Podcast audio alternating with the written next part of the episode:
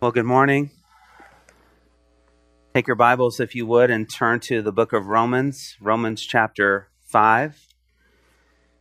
When I was a pastor in Indiana, I had the great privilege of preaching through the, the book of Romans. Many times I would catch myself saying the gospel of Romans, uh, and it feels like a gospel. Um, I would say it's the best book of the Bible, and John Piper has said it's the greatest letter ever written. I would agree with that. And when we were going through Romans, we had a guy in our church named John Martin who was memorizing the book of Romans as we would go. And so, as I introduced chapter one, he came up and recited all of chapter one, and he would do that for every chapter before I would preach. And then, after I finished Romans, he came up and recited the whole book, all 16 chapters. And that was awesome. That was our service for the day. It took him about an hour and 20 minutes. Um, so some of you may be memorizing Titus, and I uh, hope that's going well. That was a great challenge from Gabe. I'm really thankful that a couple weeks ago, when Sean Morning preached, he didn't challenge us to memorize Isaiah. That would be another level. But Romans 5, I want to get to verses 6 through 8, but I think for context, it would be great for us to read verses 1 through 8. And so please follow along as I read. Paul is writing, he says, Therefore, having been justified by faith, we have peace with God through our Lord Jesus Christ, through whom also we have obtained our introduction by faith into this grace in which we stand. And we exult in hope of the glory of God. And not only this, but we also exult in our tribulations, knowing that tribulation brings about perseverance, and perseverance, proven character and proven character, hope. And hope does not disappoint because the love of God has been poured out within our hearts through the Holy Spirit who was given to us. For while we were still helpless, at the right time, Christ died for the ungodly. For one will hardly die for a righteous man, though perhaps for the good man someone would dare even to die. But God demonstrates his own love toward us in that while we were yet sinners, Christ died for us. What myriads of eyes are casting their glances at the sun? What multitudes of men lift up their eyes and behold the starry orbs of heaven? They are continually watched by thousands. But there is one great transaction in the world's history which every day commands far more spectators than the sun which goeth forth like a bridegroom, strong to run his race. There is one great event which every day attracts more admiration than do the sun and moon and stars when they march in their courses. That event is the death of our Lord Jesus Christ. To it, the eyes of all the saints who lived before the Christian era were always directed, and backwards through the thousand years of history, the eyes of all modern saints are looking. Upon Christ, the angels in heaven perpetually gaze. Which things the angels desire to look into, said the apostle.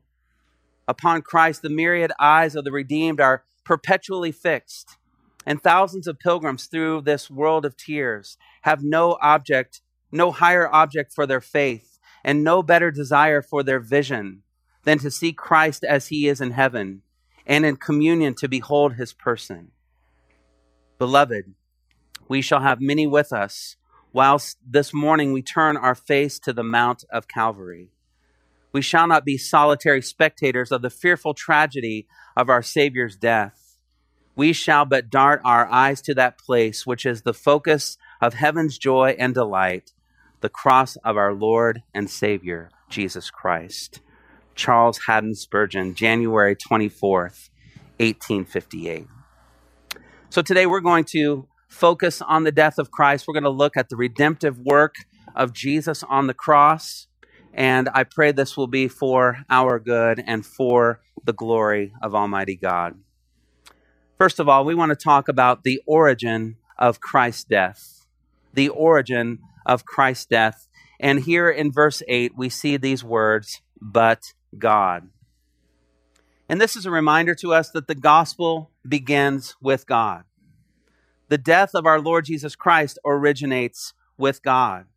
Paul says here in verse 8 these words, but God, and this is a fascinating study to go through all the times in Scripture where you see these two words together, but God. 41 times in the Bible. We're not going to read them all, but let me give you just a few examples. Genesis 50, 50, verse 20, Joseph says, As for you, you meant evil against me, but God meant it for good in order to bring about this present result, result to preserve many people alive. Psalm 73, verse 26, Asaph says, My flesh and my heart may fail, but God is the strength of my heart and my portion forever.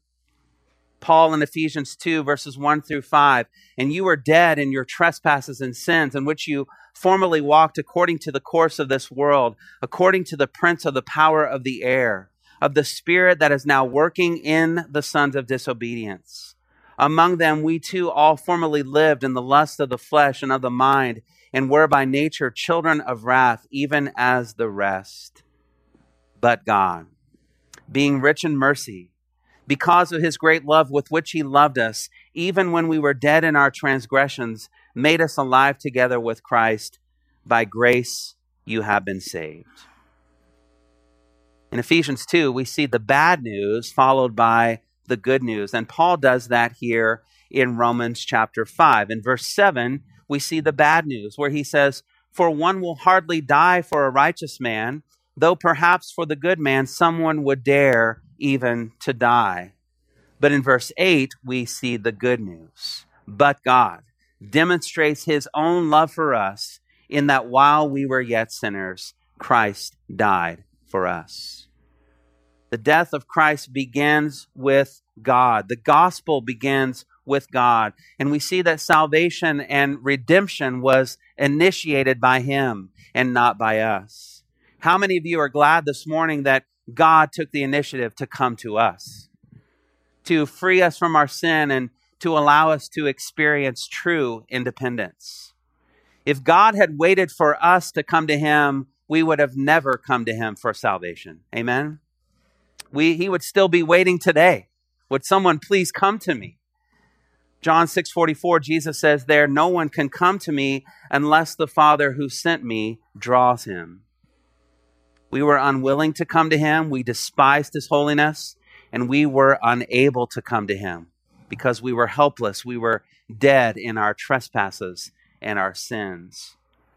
The gospel began in the heart of God the Father when our hearts were turned away from him. And John has much to say about this in his first epistle.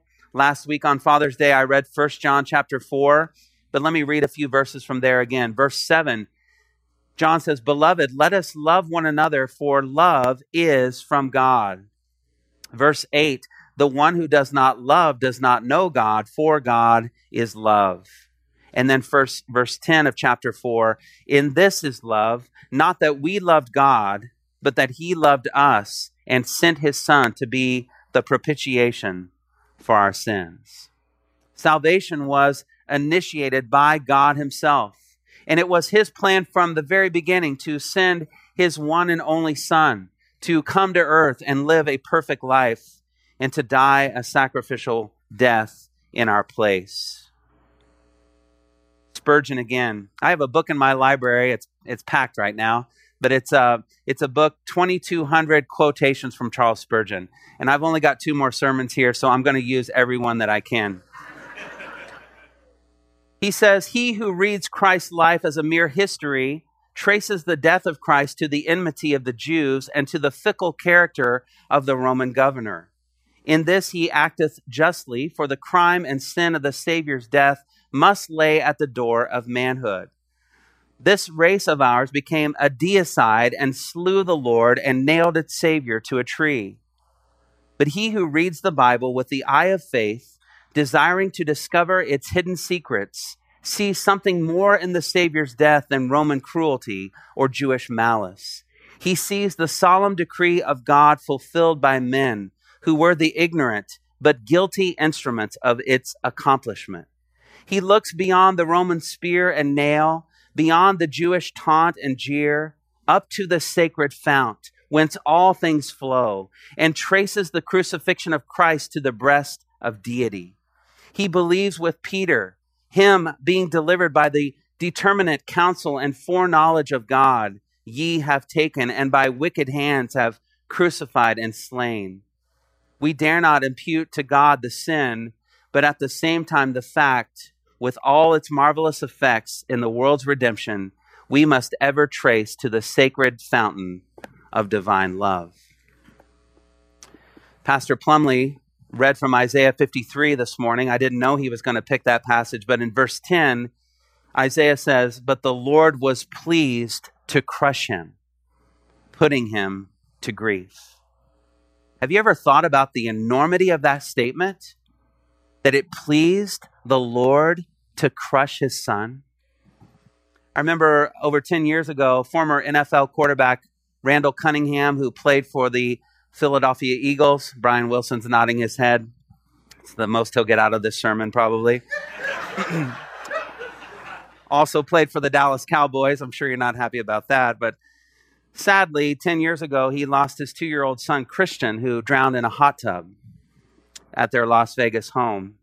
And I thought about that, and I'm pretty sure that Randall was not pleased about that event, that his son drowned. I'm sure he grieved. I'm sure he endured great pain and suffering.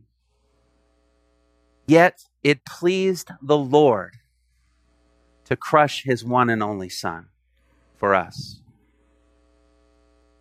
Isaiah overlooks both Herod and Pilate and traces the death of Christ to the Heavenly Father, the first person in the divine Trinity. The gospel begins with God. The death of Christ originates with God. 1 Peter 3:18 Christ suffered once for sins, the righteous for the unrighteous, that he might bring us to God. God wanted you and I to be a part of his family. God wanted to forgive you and me of our sins. God wanted to give us everlasting life. And he took the initiative to make that happen. He sent his one and only son to die a cruel death so that he might bring us to God. The gospel begins with God, and it begins with God and his glory and not with man and his need. The fact that God is holy, that he alone is righteous and just, that he is too pure to even look upon evil, that he is eternal, that he has always been, and that he will always be, that he is all powerful, that he is all knowing, that he has declared the end from the beginning, and that there is no one or nothing like him. That he alone is to be worshiped, that he is in need of nothing, that he is perfect and that he alone is good. Secondly, let's talk about the nature of Christ's death. Verse 8 But God demonstrates his own love. Here we see the death of Christ is a demonstration of the love of God the Father. And any presentation, as we think about sharing the gospel with others, any presentation of the gospel should in include an explanation of the love of God. John 3:16, we know that verse, the most famous words of Jesus where he says, "For God so loved the world that he gave his only begotten son that whosoever believes in him shall not perish but have everlasting life." I've already quoted some verses from 1 John where we see that God is love. And we read there that this is love, that God sent his only Son to be the propitiation, the atonement for our sins. You cannot share the gospel with someone without highlighting the greatest act of love ever demonstrated to mortal man. Without it, there is no good news, and that is the gospel. And my caution, I've said this before to all of you, is this don't begin with the love of God. Don't share the love of God at the exclusion of all his other attributes. Psalm 5 4 to 6 says, For you are not a God who takes pleasure in wickedness, no evil dwells with you. The boastful shall not stand before your eyes. You hate all who do iniquity. You destroy those who speak falsehood. The Lord abhors the man of bloodshed and deceit. Psalm 7:11 God is a just judge and God is angry with the wicked every day. Sinners need to know they are sinners, that they are separated from God, and that God is angry over their sin, that God is holy and cannot be in the presence of sin nor sinners. There are many today who do not want to talk about the holiness of God. They don't want to talk about his justice. We have pastors and pulpits all over America who have chosen to only speak about his love and his mercy and his grace. They exclude passages about his judgment and his wrath, even teaching that the, the God of the Old Testament was a God of wrath, but the God of the New Testament is a God of love. And that a loving God would never send those he loves to a place called hell. And if he were to do so, it certainly wouldn't be for an eternity. It would only be until they were consumed by the flame. By doing this, these men, these men have failed to preach the whole counsel of God. And not only that, they have constructed a God in their own image. And they have presented to thousands of people a God that does not exist. I love that God is a God of love, don't you? But I also love that God is a God of justice and a God of wrath because it reminds me of what he has saved me from. God has saved me from hell. Remember, R.C. Sproul wrote a book called Saved from What? Because people are always talking about being saved. And, and in that book, he writes, We are saved from God. We are saved from his wrath and his anger and his justice. I love thinking about God's justice because, again, it reminds me that He has saved me from an eternity in hell, and it causes me to be urgent in sharing the gospel with those around me who do not know Him. But we are talking about the nature of Christ's death here. It is a demonstration of the love of God, and so I want to talk about that demonstration. How did God demonstrate his love to us? If God is a God of love, if God is love, as John says, how does he demonstrate that? Well, he does so by sending his one and only Son. To leave the glory of heaven, to leave the perfect, unhindered fellowship that he had with the Father and the Spirit, to come to earth, to be born of a virgin in the humblest of births, to grow as a child, to live an absolutely perfect life without sin, to be betrayed by one of his own disciples to be mocked and scorned, to be crucified on a cross, and to die instead of us. Look at verse 6. For while we were still helpless, at the right time, Christ died for the ungodly. Verse 10 For if while we were enemies, we were reconciled to God through the death of his Son, much more having been reconciled, we shall be saved by his life. God demonstrated his great love by sending his son to die for us, to die in our place, to die in our stead. There's no greater way for him to demonstrate his love for us than this. In fact, Jesus would say in John 15, 13, Greater love has no one than this, that one lay down his life for his friends. The greatest act of love ever demonstrated for mankind. And a presentation of the good news without this great news is no good news at all, because that is the gospel.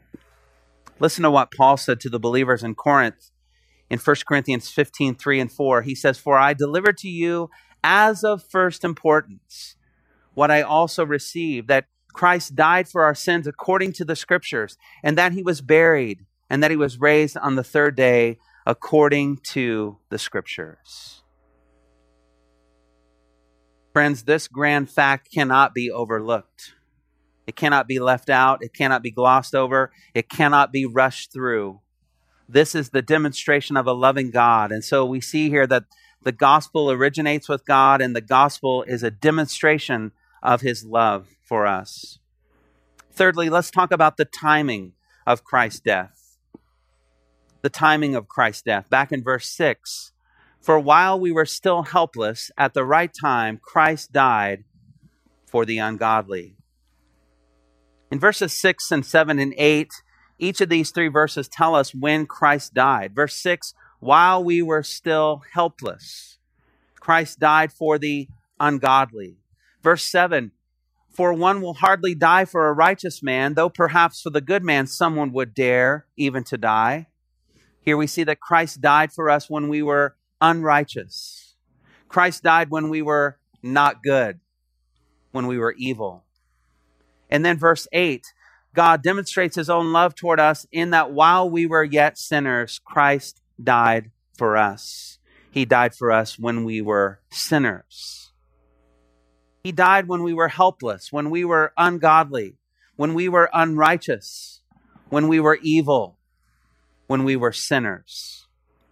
Christ did not die for us when we had it all together. Not when we had cleaned up our lives from our sin, and not when we were holy and righteous and pure. He died for us when we were dead in our sins and our transgressions.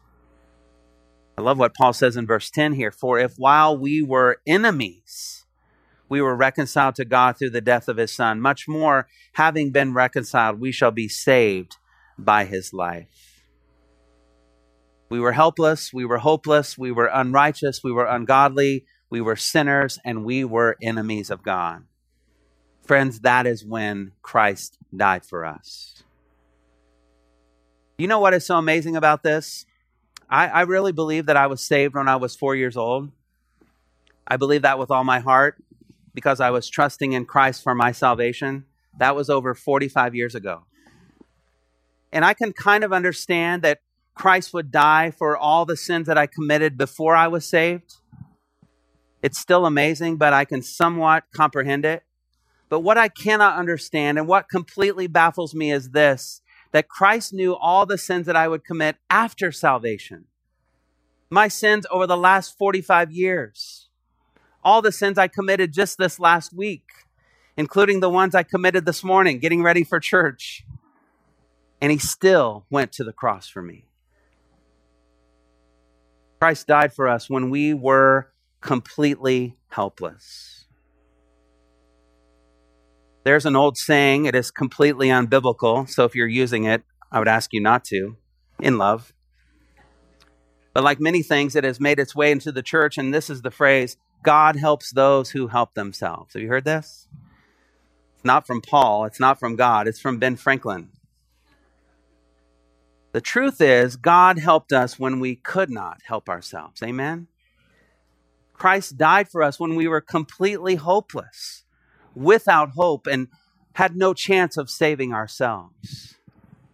Christ died when we were his enemies, when we were at odds with God, when we were at enmity with him, when we were children of the devil, and when we belonged to the kingdom of darkness. That is when Christ died for us, when we were unrighteous and unholy, when we were sinners. The gospel is that Christ did something for us that we could have never done for ourselves. Fourthly, let's talk about the recipients of Christ's death. In verse 8, Paul simply says here, Christ died for us. He died for us. He died for you. He died for me. He died for us. And if you are a believer in Christ today and there is evidence and fruit that proves that you belong to him, it is if it is obvious that you have the Son and he that has the Son has life. You are a new creation, and the old is gone and the new has come. You have been crucified with him. You no longer live, but Christ lives in you. If that is true of you, there is one thing that is certain Christ died for you. There's a debate in theological circles over the atonement of Jesus Christ. It's always a, a great topic to discuss in seminary and in Bible college. And the question is the debate is for whom did Jesus die? Did he die for every single person who has ever lived? Or did he only die for the elect? Was his, was his atonement unlimited? Was it available to all? Or was his atonement definite, applying only to those whom God chose before the foundation of the world? It's really a great question. It's a question that has been debated for decades and it will continue for centuries. There are godly men on both sides. I used to teach a class at my church called Theology for Breakfast. The guys were always bitter at me because we didn't have breakfast. Uh, that was the breakfast theology. But I remember debating this as we talked about Christology and the death of Christ, and it was a great discussion, a healthy debate, even though we had guys on different sides. But let me give you some encouragement on this. It's not a question in the mind of God. God knows exactly for whom his son died. And we can take comfort in that. And if you are in Christ, if you have trusted him through faith and faith alone, if your sins have been forgiven, if you have been sealed with the Holy Spirit of promise, if your name has been written in the Lamb's book of life, you know that Christ has died for you. And you can include yourself in Paul's us here in verse 8. It's absolutely incredible to think about that Christ would give his life for us. It's almost too magnificent to think about. It's, it's like David in Psalm 139 when he says, Such knowledge is too wonderful to me. I cannot attain to it. It is too high.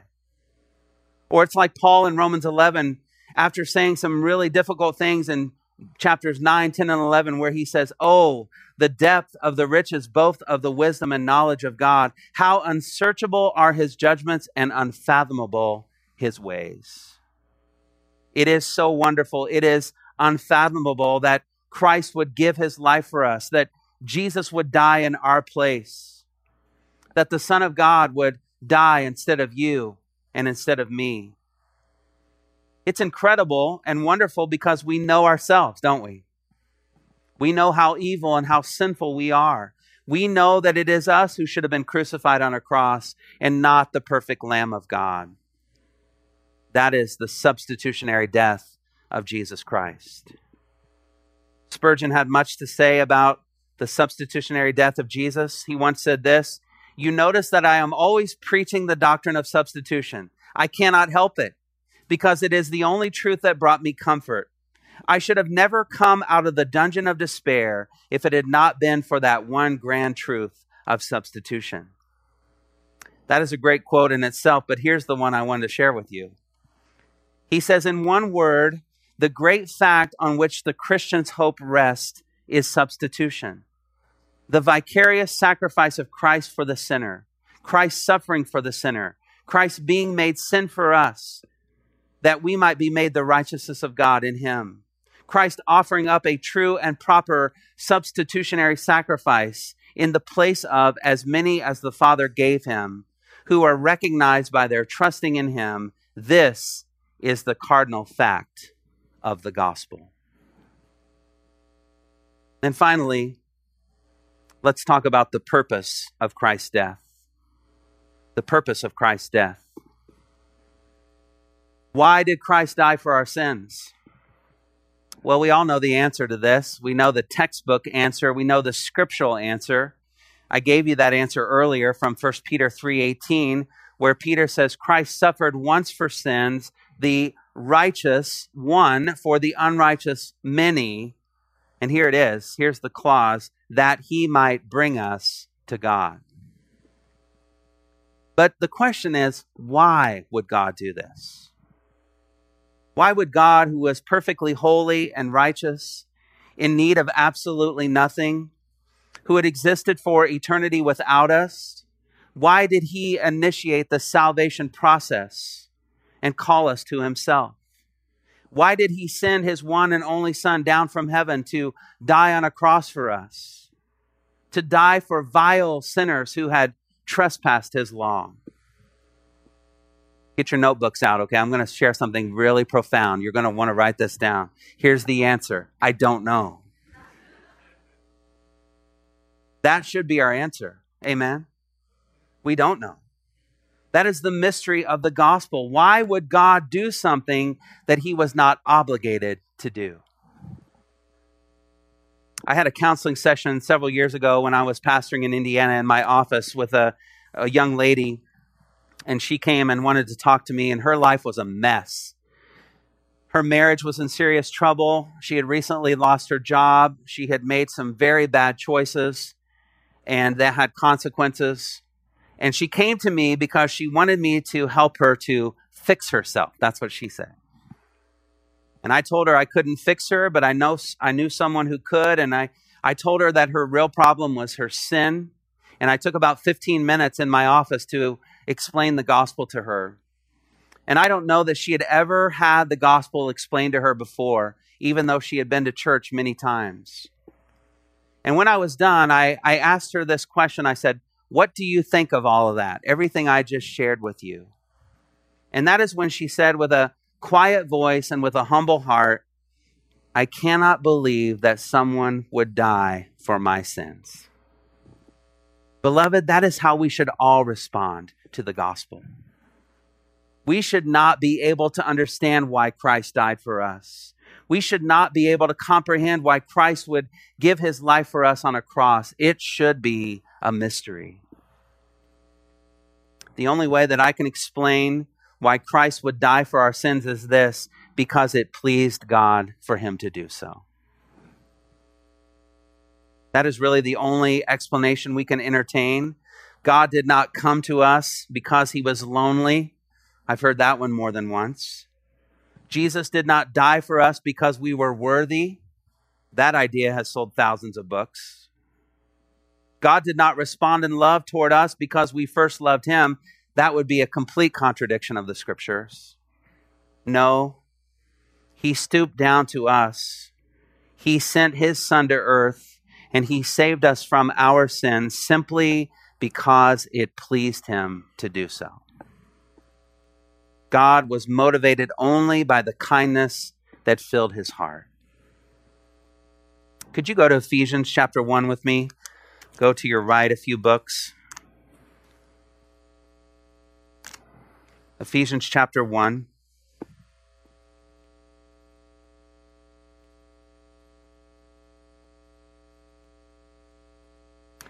And I want to just read verses 3 through 9. Even though in the Greek, verses 3 through 14 is one sentence, it's a serious run on, but it's a sanctified run on sentence inspired by the Holy Spirit. But in verse 3, Paul says, Blessed be the God and Father of our Lord Jesus Christ, who has blessed us with every spiritual blessing in the heavenly places in Christ, just as he chose us in him before the foundation of the world, that we would be holy and blameless before him. In love, he predestined us to adoption as sons through Jesus Christ to himself, according to the kind intention of his will, to the praise of the glory of his grace which he freely bestowed on us in the beloved. In him we have redemption through his blood, the forgiveness of our trespasses, according to the riches of his grace, which he lavished on us. In all wisdom and insight, he made known to us the mystery of his will, according to his kind intention, which he purposed in him. Friends, the death of Christ originated with God himself the death of Christ is a demonstration of the love of God. The death of Christ took place when we were helpless, evil sinners and the enemies of God. The death of Christ atones for all who place faith in him for their salvation. And the death of Christ occurred because it pleased the Father to send him and to crush him. Well, how do you become a recipient of the gospel of Jesus Christ? How do you become a beneficiary of the death of Jesus? Well, it's simply by faith in Christ alone. Faith and faith alone. Faith plus nothing. Faith in his person and in his finished work on the cross for your sins and for your salvation. Mark Dever, who's the senior pastor of Capitol Hill Baptist Church in our nation's capital, wrote an article entitled Nothing But the Blood. It appeared in Christianity Today in May of 2006, and that was the best thing written in that magazine for a long, long time. But he writes this Historically understood, Christ's atonement gives hope to Christians in their sin and in their suffering.